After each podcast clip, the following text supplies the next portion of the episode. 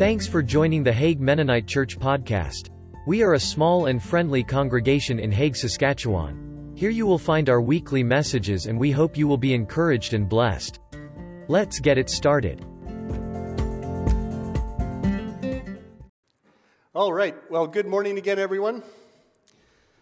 This morning we are starting Acts chapter 2, which uh, probably is considered the high note of this book. It's kind of interesting. You know, you go through Matthew and everything kind of builds and builds and builds, and then Jesus is on the road to Jerusalem and he keeps telling his disciples, Oh, they're going to kill me. They're going to kill me. Just warning you, they're going to kill me. And then finally, at the end of the gospel, right, hits the high note crucifixion and resurrection, and it's over. And in this case, Acts is structured a little bit differently. I mean, you could see chapter 2 as the high note. This is when, in some senses, the main character arrives, right? The Holy Spirit is on the scene. And everything that happens after this is going to be a consequence of everything we discuss this morning.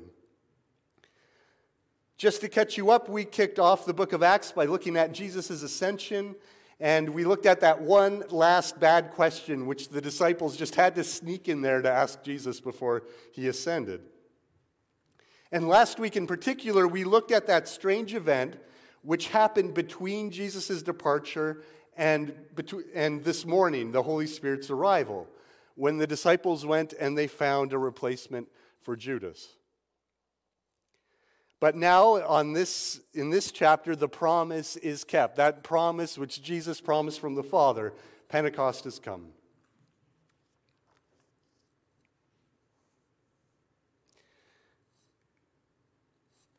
Acts 2, verse 1. When the day of Pentecost arrived, they were all together in one place. So here's a little bit of Bible, Bible trivia time. What in the world is Pentecost? Does anybody have any idea? Other than the day the Holy Spirit came, like what is Pentecost? Why, why are they gathered? Feast of Weeks. Feast of Weeks. Was that you, Mike? I can't see anybody's mouths. Okay, yeah, you get the bonus points today. so, just to unpack it a bit, the word Pentecost is a Greek word that means 50th.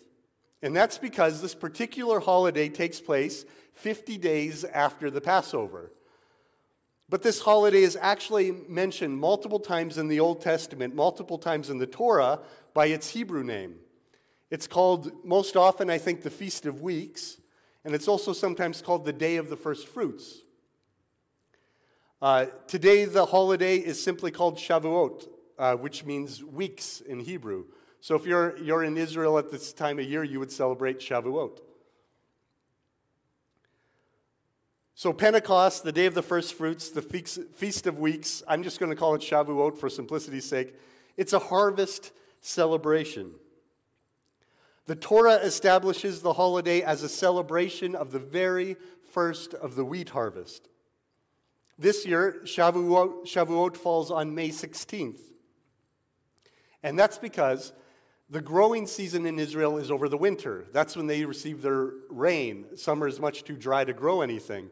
So you have your harvest festival in the spring. It's a, it's a flip from the way we think about harvest festivals and all those things. But there's an added uh, facet to Shavuot that can be really easy to miss if you're not careful. I'm going to read from Exodus 19. Feel free to just listen to this, see if you pick up on the details. Exodus 19. On the third new moon, after the people of Israel had gone out of the land of Egypt, on that day there came into the wilderness, they came into the wilderness of Sinai. And they set out from Rephidim and came to the wilderness of Sinai, and they encamped in the wilderness. There Israel encamped before the mountain, while Moses went up to God. The Lord called out to him from the mountain, saying, Thus you shall say to the house of Jacob and tell the people of Israel, You yourselves have seen what I did to the Egyptians, and how I bore you on eagle's wings and brought you to myself. Now, therefore, if you will indeed obey my voice and keep my covenant, you shall be my treasured possession among all peoples, for the, all the earth is mine. And you shall be to me a kingdom of priests and a holy nation. These are the words that you shall speak to the people of Israel. So, this passage in Exodus 19 describes when Israel first arrives at Mount Sinai after fleeing from Egypt. As soon as they get there, Moses goes up the mountain and he begins to receive instructions from God. In, in the Jewish sense, you would say Moses now begins to receive the Torah. God is giving his Torah to Moses. And they say in this passage that all of this had happened by, by the third new moon. And so, by the reckoning of the Jewish, Jewish sages, and I didn't even try to unpack it for myself because lunar calendars don't mean, like, they're totally confusing to me. But by the reckoning of the Jewish sages, that means that Israel arrived at Sinai 50 days after they fled Egypt. Why does that matter?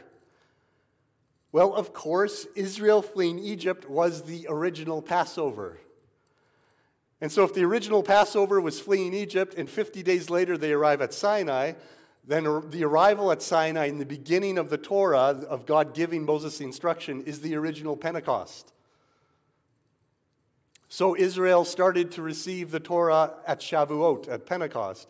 And in Jewish tradition, then, Shavuot has become much more than a harvest celebration. It's more than we think about Thanksgiving. Shavuot has also become a celebration of Israel receiving the Torah, which in the Jewish faith is the most pivotal event in their whole faith story, the, the gift of the Torah. So, anyway, let's get back to Acts. Oh, I haven't even changed slides yet. Okay, that always happens, doesn't it? So, when the day of Pentecost arrived, they were all together in one place. The disciples are all together, but we don't know where. And some people assume that they're in the same upper room as last time, but I'm going to make the case with everything that's about to happen, I think that they're somewhere a lot more public. So we're going to come back to this because it's actually fairly important to the way everything unfolds. Verse 2 And suddenly there came from heaven a sound like a mighty rushing wind, and it filled the entire house where they were sitting. So, wherever they were for the Pentecost, the disciples are totally taken off guard by this amazing phenomenon.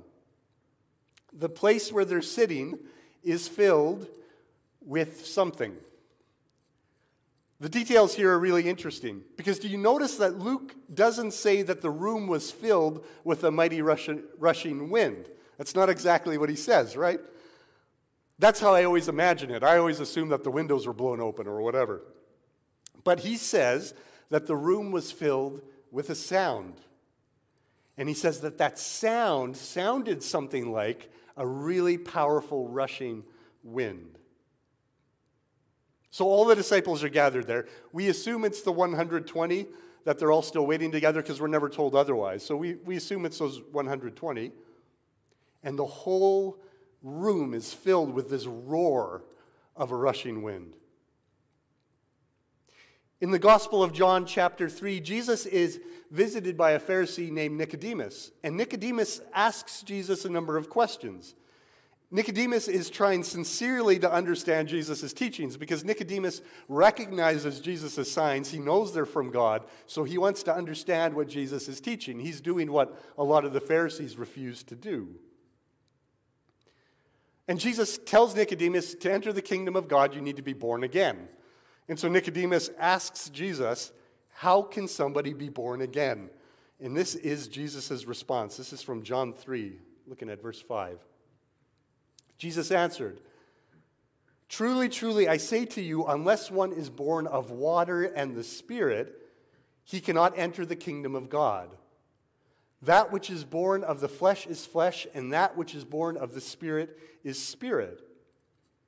Do not marvel that I said to you, You must be born again, because the wind blows where it wishes, and you hear its sound, but you do not know where it comes from or where it goes. So it is with everyone who is born of the Spirit. It's really cool. Nicodemus wants to know how to be born again, how to be a part of the kingdom of God. And Jesus tells him that we are born again when we are born of water and we are born of spirit. We are baptized and we receive the Holy Spirit. Jesus says that that spirit is like a wind. He compares the spirit to wind. It blows where it wishes. There's no predicting it, there's no controlling it. You hear its sound. You don't know where it comes from or where it's going. And it just blows my mind that this early in the ministry, in a conversation with a Pharisee, Jesus describes how the Spirit is the one that brings new life and it comes on like a wind. And now here we are, we're looking at Pentecost. This is sometime later in the story, and all this same language is coming up again. But of course, there's more than just this roaring sound which fills the space. Verse 3 And divided tongues as of fire appeared to them and rested on each one of them. What in the world is a tongue of fire? It's a fair question. You know, if you Google image search Pentecost, you'll see tons and tons of pictures, ancient and recent, of just these little flames. And I think that's the way everyone best understands it. But notice again, right? Luke says that these tongues were as of fire. It's like saying like fire. And so they aren't fire per se, but they're like fire. That's the best point of comparison. And I think we're supposed to imagine like a single flame, one single tongue of fire. And so that kind of makes sense to us. So something that looks like a single flame rests on each one of the disciples, all of the 120 as I, uh, as I understand it. Can you think of any other instances in the Bible where God's presence appears to be like fire. Anything off the top of your head? Moses and the burning bush, right? Any others? The pillar of fire. Those are the two I have written down, so we'll stop there. Thank you. Exodus 3, right? The famous burning bush. The flames represented God's miraculous presence. But remember that in that case, even though the fire filled the bush, the bush wasn't being consumed. So even in Exodus 3, God's presence is like fire, but it's different from fire. Fire would burn up the bush. And, and just like Brandon mentioned, there's also the pillar of fire that comes up later in the Torah. It guided Israel by night.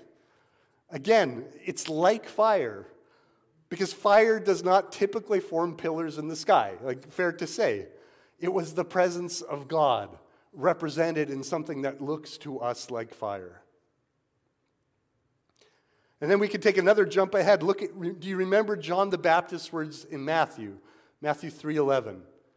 I baptize you with water for repentance, but he who is coming after me is mightier than I, whose sandals I am not worthy to carry. He will baptize you with the Holy Spirit and fire. This fire thing, it just keeps coming up. And here we have it in Pentecost. And now it's happening. Now, exactly what John the Baptist predicted is happening. They're being baptized with Holy Spirit and fire. A roar fills the room. The presence of God, like flames, rests on each of the disciples. And you start to think, can this situation get any wilder? And it does. Verse 4. And they were all filled with the Holy Spirit, and they began to speak in other tongues as the Spirit gave them utterance. So Luke says it right out. They're filled. They are all baptized in the Holy Spirit. The Holy Spirit is dwelling in them. And in response to this, the disciples begin to prophesy. They are speaking words from God. And as Luke says, it is the Spirit which is giving them all these words. Prophecy is speaking a message from God, and it's the Spirit which is just filling them with these languages. And so we're actually going to go back to the Torah again because I just can't resist. And, and Luke just has Torah connections all over this chapter. There's a really amazing part of Numbers where God decides that Moses is a bit overworked and Moses needs some middle management, right? So Moses gathers together 70 elders from Israel. And the scripture says that God takes some of the spirit off of Moses and puts it onto these 70 elders so that they can be equipped for the work of helping to lead the nation. And what happens to these 70 elders when God takes spirit off of Moses and puts it on the 70? They all start to prophesy. They all start to speak these messages from God. And the story goes on to tell us that two of these elders don't stop prophesying to the point where Joshua starts to get really, really concerned about it. And Joshua actually tells Moses to go and get them to stop prophesying. And this is what, how Moses responds from Numbers 11. But Moses said to him, Are you jealous for my sake? Would that all the Lord's people were prophets, that the Lord would put his spirit on them. You catch that? Moses is longing for the day when the Lord's Spirit will be on all of his people. Moses is longing for Pentecost. Moses is actually longing for the birth of the church. I put together this chart. I think maybe it might help me explain it a little further. So you have Passover and Pentecost, you have Pesach and Shavuot. Um, and the main theme, I would say, of Passover is salvation. And the main theme of Shavuot is revelation. Because even in the Jewish imagination, the, the giving of the Torah has sort of become the main theme. So this is how it kind of comes together. In the original Passover, Israel in the Torah is saved from slavery. Their salvation is from slavery in Egypt. And then 50 days later on Shavuot, they're given the Torah where God reveals himself to the nation of Israel and calls them as a people. And then again, with Jesus at the Passover, he's crucified and resurrected. And the Passover holiday becomes uh, salvation from sin and death. It gets amped up in Jesus, right? Then in Shavuot, 50 days later, the, the disciples are gathered and the Holy Spirit comes. And again, it gets ramped up because just like Moses is asking for, it's, the Holy Spirit is now on all of God's people. It's a greater revelation of God. Now, all of us have God dwelling in us. So, do you sort of see how this works? Like the Old Testament holidays actually, they're precursors to what happens in the New Testament. And everything that happens with Jesus and the cross is tied to the Passover. Everything that's happening today is tied to Pentecost. It's tied to Shavuot. God is patterning history, salvation history, on the holy days, on, on the holy, high holidays in the Torah. God keeps his promise.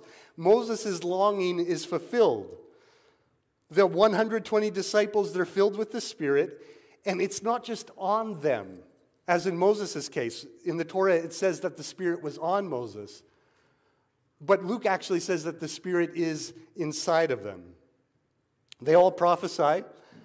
And then things get even better because they're not just all saying words from God in their mother tongue Aramaic, they are speaking in whatever tongue, whatever language the Spirit wants them to speak in. Verse 5.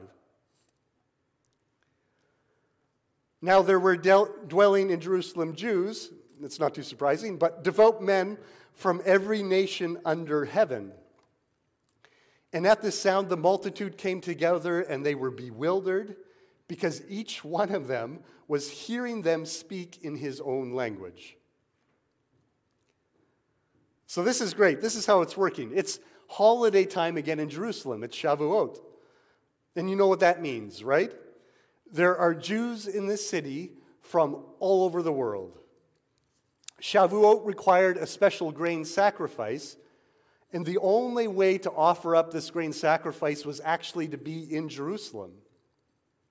So many Jews from all over the world would go through great effort and a lot of danger to keep this holiday and to make a pilgrimage to Jerusalem and experience Shavuot to the full.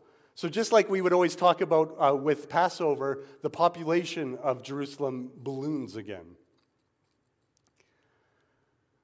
So I actually think that the disciples must be gathered in the temple courtyard. You remember this picture of this really cool model in Jerusalem? There is this special courtyard all around the temple with these pillars. And on that side there, there was even a court with an, with an upper room. We're told that Jesus spent a great deal of time preaching here in that last week. And Luke actually tells us that the apostles, that the disciples would come here regularly in order to teach and to preach. They were still coming to the temple plaza. It's a great it's the best place to be during the holiday. And I think this explains why the disciples are in earshot of essentially every nation under the sun. Because this whole plaza during Shavuot would be full of people from all over the world. And so the disciples prophesying in all of these languages that they don't even know, they begin to draw a crowd. They begin to get people's attention. And the crowd is baffled because these people from all over the world, they start to hear in this cacophony people praising God in their own language from back home. Verse 7 And they were amazed and astonished, saying, Are not all these who are speaking Galileans? And how is it that we hear each of us in our own native language? It's one thing to hear your mother tongue when you're a long way from home. It's another thing to hear, Gal- to hear it in Galilean accents. We've, we've talked about this a little bit before because the thought going through these people's heads is how in the world are these Galilean hillbillies speaking in perfect Parthian? That's what they're thinking. I remember I went to a grocery store, one, it was a superstore when I was in Winnipeg, uh, with a friend of mine who was a missionary kid. He grew up in China. And we were in the international aisle, and he was looking for something in particular. And he came up behind this Chinese lady, and he started speaking to her in, in fluent Cantonese. And her, her back was to him, right? And so she starts to answer the question when, when he's speaking to her and turns around, and her jaw just hits the floor. Because here's this Mennonite white guy who's speaking in unaccented Cantonese. And she can't believe it. And, and that's kind of what's going on here, except it's probably ac- accented because they can tell they're Galileans. How in the world are Galileans speaking Parthian? How in the world are they speaking Latin? Galileans were not known for being well educated people.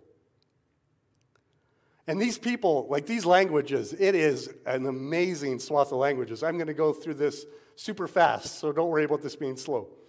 Parthians and Medes and Elamites and the residents of Mesopotamia, Judea and Cappadocia, Pontus and Asia, Phrygia and Pamphylia, Egypt and the parts of Libya belonging to Cyrene, and visitors from Rome, both Jews and proselytes, Cretans and Arabians. We hear them telling in their own tongues the mighty works of God. I actually found a pretty handy map to kind of show this a little bit what it looks like, and it's a big mess because it's supposed to be. It's an impressive list. Uh, you have the Eastern language from Parthia and Mesopotamia. You have a whole bunch of languages here from what they called Asia. It's uh, modern day Turkey. And you have a little bit there from the West. Uh, we're going to go through it a little bit. So, Parthia, Media, and Elam and, and Mesopotamia, they're all parts of the Far East. And Parthia, Media, and Elam would be here in what is modern day Iran. Uh, Mesopotamia is modern day Iraq, uh, more or less. They're all way outside of the Roman Empire. The Roman Empire ends here. And so here's something I've never thought about, but as I was researching this, it just it totally blew my Bible nerd socks off, right? These are the places, especially in Iran, in the former Persian Empire, where the 12 tribes were scattered, where, where the 10 tribes were scattered. We usually we call them the lost tribes. In those tribes, they were exiled from Israel in a series of conquests and disasters that fell upon the Hebrew people. But the historians write at this time, even in Iran, they are still forming distinct communities. And scholars estimate that there were millions of Jews living in the uh, Parthian Empire at the time. So, what this means is that the lost tribes, at least here in the first century, are not so lost. There are still Torah observant Hebrews in the East who are making their trips to the mother country for the high holidays. And I had just never realized that before. I always thought that they were lost and forgotten. So that's kind of exciting. Here's a question from the list. What, after those places, why does Luke mention Judea? It's weird. It's a little obvious. Jerusalem is in Judea. It's like saying that there were people from Saskatchewan in Saskatoon. It's so obvious it's not even worth saying. But I think what's going on here is Luke is probably using the term to refer to a broader definition of the Judean kingdom. So if you think back to the time of King David or King Solomon, the kingdom of Judah was much, much bigger, or the kingdom of Israel was much bigger and stretched from here all the way up to, to uh, Euphrates River. And so maybe it's the broad sense of Judea that Luke has in mind, which would include places like Syria. And then there's Cappadocia, Pontus, Asia, Phrygia, and Pamphylia. All of these places were from what they called Asia Minor, what we call today Turkey. Every city across Asia, as they called it, had a major Jewish population at this time. Paul was actually from one of these cities, uh, I think in Cilicia here, called Tarsus. So he was actually from what we call Turkey. He was just part of the Jewish community in that city. And one note I found is just for geography people, I guess, but Jewish inscriptions from this time are found as far north as Crimea. So, all the way up here north of the sea on the Crimean Peninsula, they found first century Jewish inscriptions, which, which basically we would consider Ukraine. And that's a little bit crazy to me that, that the Jews were so spread over the world, but it gives you the context. And then we get Egypt and Libya and Cyrene. At the time, there were supposedly millions of Jews living in Egypt alone. There was always a strong Jewish community there. Then, of course, we get Rome. Rome sticks out like a sore thumb because it's the only place in mainland Europe that's mentioned of all these places. But we get a couple more details about Rome than these other places. The Roman pilgrims are made up of both Jews and proselytes. Jews weren't known for proselytizing a whole lot, proselytizing Gentiles. proselytizing means to convert people. Jews weren't known to be very evangelical, so to speak, but apparently, historians at the time mentioned that the Jews in Rome were very aggressively trying to convert Romans to Judaism. So much so that Roman historians write about just how annoying all these Jewish preachers are, always trying to convert him to Judaism. So a Roman could commit to keeping the Torah, and if they would do this, they would be full, fully welcomed into the Jewish community. There were apparently three rituals that a Roman had to undergo, and they would be considered full fledged Jewish. I made a list circumcision for the dudes, self baptism for purification, and then sacrifice at the temple. And it's kind of funny, I read that apparently, because of the first requirement, there were way more female Romans who converted to Judaism than there were men. And so now you know. if that ever comes up, helpfully in your life again, I will be shocked. You can text me. And finally, there's just two more places on the list there's the Cretans and the Arabians. And I actually don't even need to introduce the Cretans again because we met them fairly recently when we were discussing uh, Paul's letter or Paul's instructions for Crete. And by Arabians, Luke is probably talking about the Nabatean kingdom, but he could be talking about anyone from all over the Arabian Peninsula. All of these are Jewish, faithful Jewish people from all over the world. So, why do I go through all those details? Why do I go through all that? I, I just want you to understand how far flung this crowd is because it puts it into perspective what it means for each of them, each of them, to be hearing their language in a Galilean accent. They cannot pick their jaws off of the stone floor.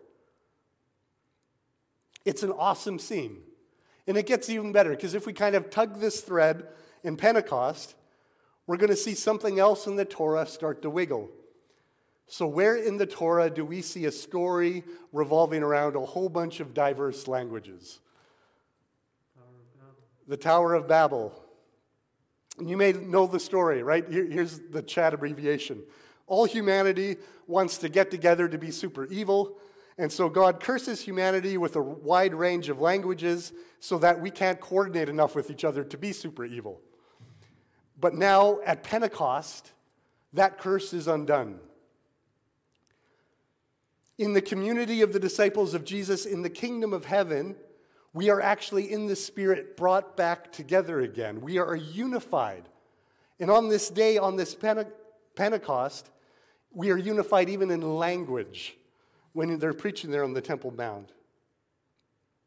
So the confusion of Babel is replaced by, with a spirit which enables all people anywhere to hear the praises of God. And so it's no wonder that after this, the disciples go all over the world. Because this kingdom, this salvation, they've been equipped for it. It is for everyone. And the Spirit is making that perfectly clear. But not everyone responds to this Spirit in the same way. And all were amazed and perplexed, saying to one another, What does this mean? But others, mocking, said, They're filled with new wine. So there are generally, as Luke says it, two responses to this miracle. Those who ask, What does this mean? They realize that there's some sort of divine act going on here. This is not normal. They realize God must be involved, it has meaning. But others simply conclude, Ah, they're just drunk. Don't worry about that.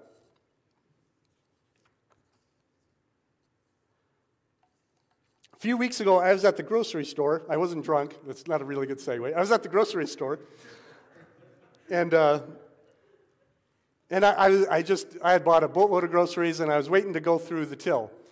And I chose the shortest line I could, and in front of me, uh, I could tell after a little while that the transaction for the people in front of me just was not going through. And by the way they were speaking and by their appearance, I could tell that the, these guys were probably recent immigrants to Canada. And they kept trying and they kept trying and they kept trying. And uh, of course, it occurred to me, well, I should go pay for it. But then I thought, oh, maybe it's just a card error. I used to work in a store, card errors happen all the time. So I didn't do anything. And they kept trying and they kept trying and they kept trying. And eventually they took their groceries off to the side. And I saw that it was just a few basic items. Their cart wasn't even half full. And before I did anything, they left the store. And I was I felt terrible because I realized that the whole while that I was watching this happen, in such a simple scenario, I was in my heart coming up with all sorts of bad excuses. It's a card error. They probably have a, gro- a, a, cart full of groceries. Like, why would I need to pay for that? You know, on and on and on, trying to avoid it. And I had, I had a long time to do something about it. So, what stopped me? I can tell you that actually I had absolutely no doubt what God was doing in that situation. I could even say I had the still small voice telling me, go pay for it. And quit thinking about it and do it. And even now, I could very easily give you more bad excuses and try to explain to you that it's not really a big deal, but I don't know that. I don't know what God would have done with one small act of faith. I don't know the conversation I may have had afterwards. I don't know what those items meant to those men. I don't know that. And not doing what God requires of me is sin. How do I know what God requires? Two ways. I have His Word, and I have the Holy Spirit which dwells in me because of Pentecost, prompting me to do God's will in my day to day life. So, what stopped me from obeying in that moment? It was simply that I did not want to give up control. I did not want to listen to the Spirit. The truth of the matter is that the sin in us has a way of protecting us from God. Sin knows that sometimes to us God feels dangerous. God will call us into places and into people's lives which don't feel safe to us. And when you start to unpack that, you realize that's actually our purpose here, isn't it? Aren't we a people with a mission? Aren't we supposed to go to the places that aren't safe? But the enemy can so easily lure us into sin in this area. The enemy can so easily convince us not to do what God has asked us to do simply by convincing us that we need to be safe. And here's the trick safety to us is when we feel like we are in control. And the truth is that Satan wants us to be in control. The enemy does not need to take the reins. He only needs to convince us to keep the reins. Because the enemy knows that on our own we perish. And that is how part of the crowd on the greatest Pentecost could hear God's praises in their own language. Each heard it in their own language. Nobody missed it. And they heard it in Galilean accents, and not all of them could ask, What is God doing here? That is how some of them could mock a clear and an obvious miracle and just decide, oh, they're drunk, and try to explain it away. Because that's ridiculous. I don't need a show of hands, but if, if somewhere in your past you grew up in the party scene here in, in town, in how many of those parties did someone start declaring God's, declaring God's glory in perfect Latin? Did that ever happen? And if that happened to you in one of these parties, I would like to know how many beers in you needed to go before that started happening. It is absolutely ridiculous. It doesn't make sense. They're not speaking Latin because they're drunk. Luke says that everyone was amazed. They were all seeing the same thing, and it was beyond explanation to each one of them. The difference is the mockers choose a bad excuse in order to keep themselves safe. Because they're drunk does not explain what's going on, but it does keep them safe from having to encounter a wild God. A Holy Spirit which blows where it wishes and you hear its sound, but you do not know where it comes from or where it goes. It, keep, it saves them from having to encounter a God which they cannot control.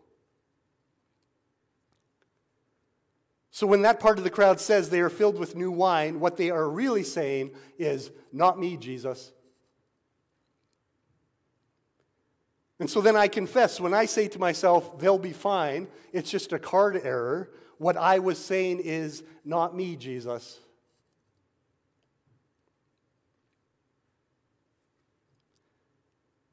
And I know this for myself, I know this for all of us. Church, it's time for us to get out of the Holy Spirit's way. It's time for us to give up our sense of safety, which truly rests totally in our sense of control. It's time to stop worrying about being safe and secure and financed and organized and totally irrelevant.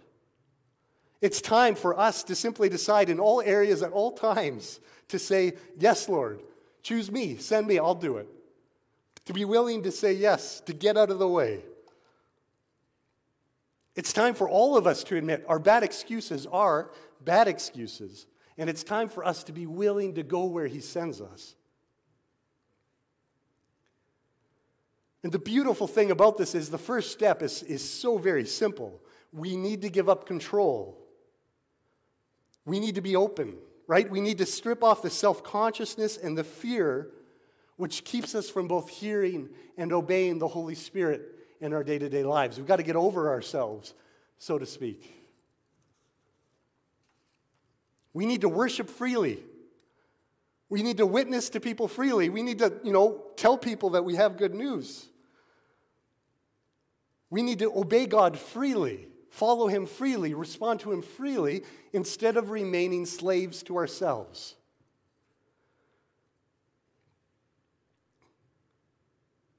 When you have a church without the Holy Spirit, what you have is a community club. In this community club, it, will occasionally talk about the 2,000 year old teachings of some Jewish guy, but it cannot obey them and it cannot even understand them without the Spirit. And I think that, in a nutshell, is why the church today is in decline and in rebellion all across our nation, all across the world. But the church, which gives the reins to the Holy Spirit, is life from death. It is good news to the poor and to the downtrodden, and it is the presence in the body of Jesus in this world.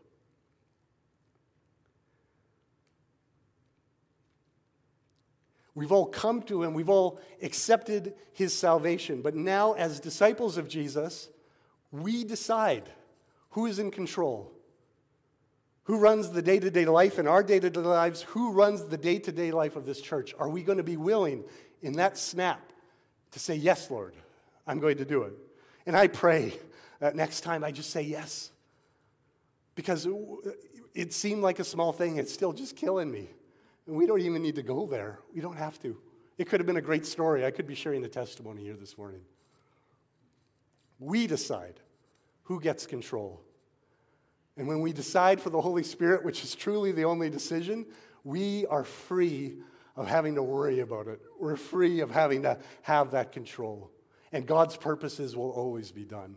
And as we're going to see next time, you may think you don't have it in you. You don't may believe that you don't have it in you to be that kind of a witness or to be that kind of person to step in those situations, but it doesn't matter because what you have in you is the Holy Spirit. None of us in our own power have it in us, but the Spirit can accomplish anything. And next time Peter's going to start preaching, and you're going to wonder if this is a totally different Peter, like if they got the names mixed up, right? Because it's the Holy Spirit in us which is victorious. We simply need to get out of the way. Let's pray. Actually, if you're open to it, let's do something a little bit old school. If, you'd like to stand to pray, let's stand.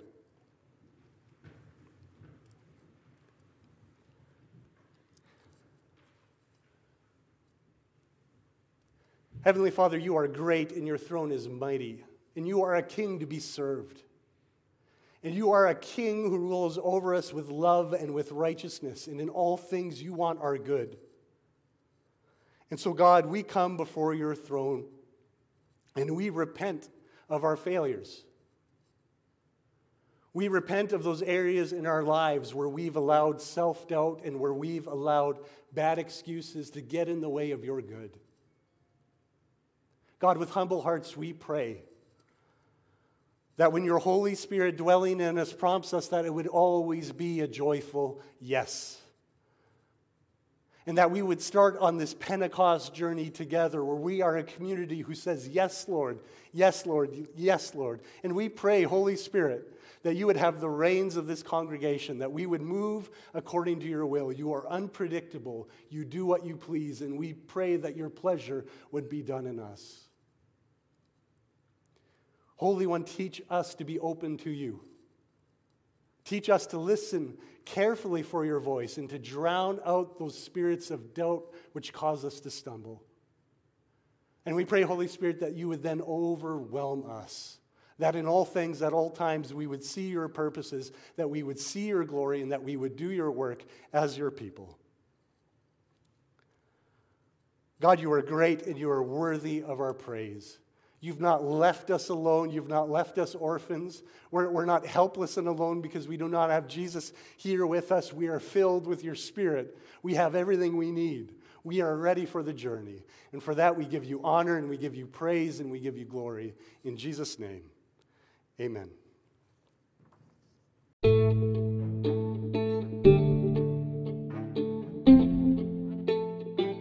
Thanks so much for listening to the Hague Mennonite Church podcast. For more information about us, you can go to our website haguemennonitechurch.ca. Until the next time.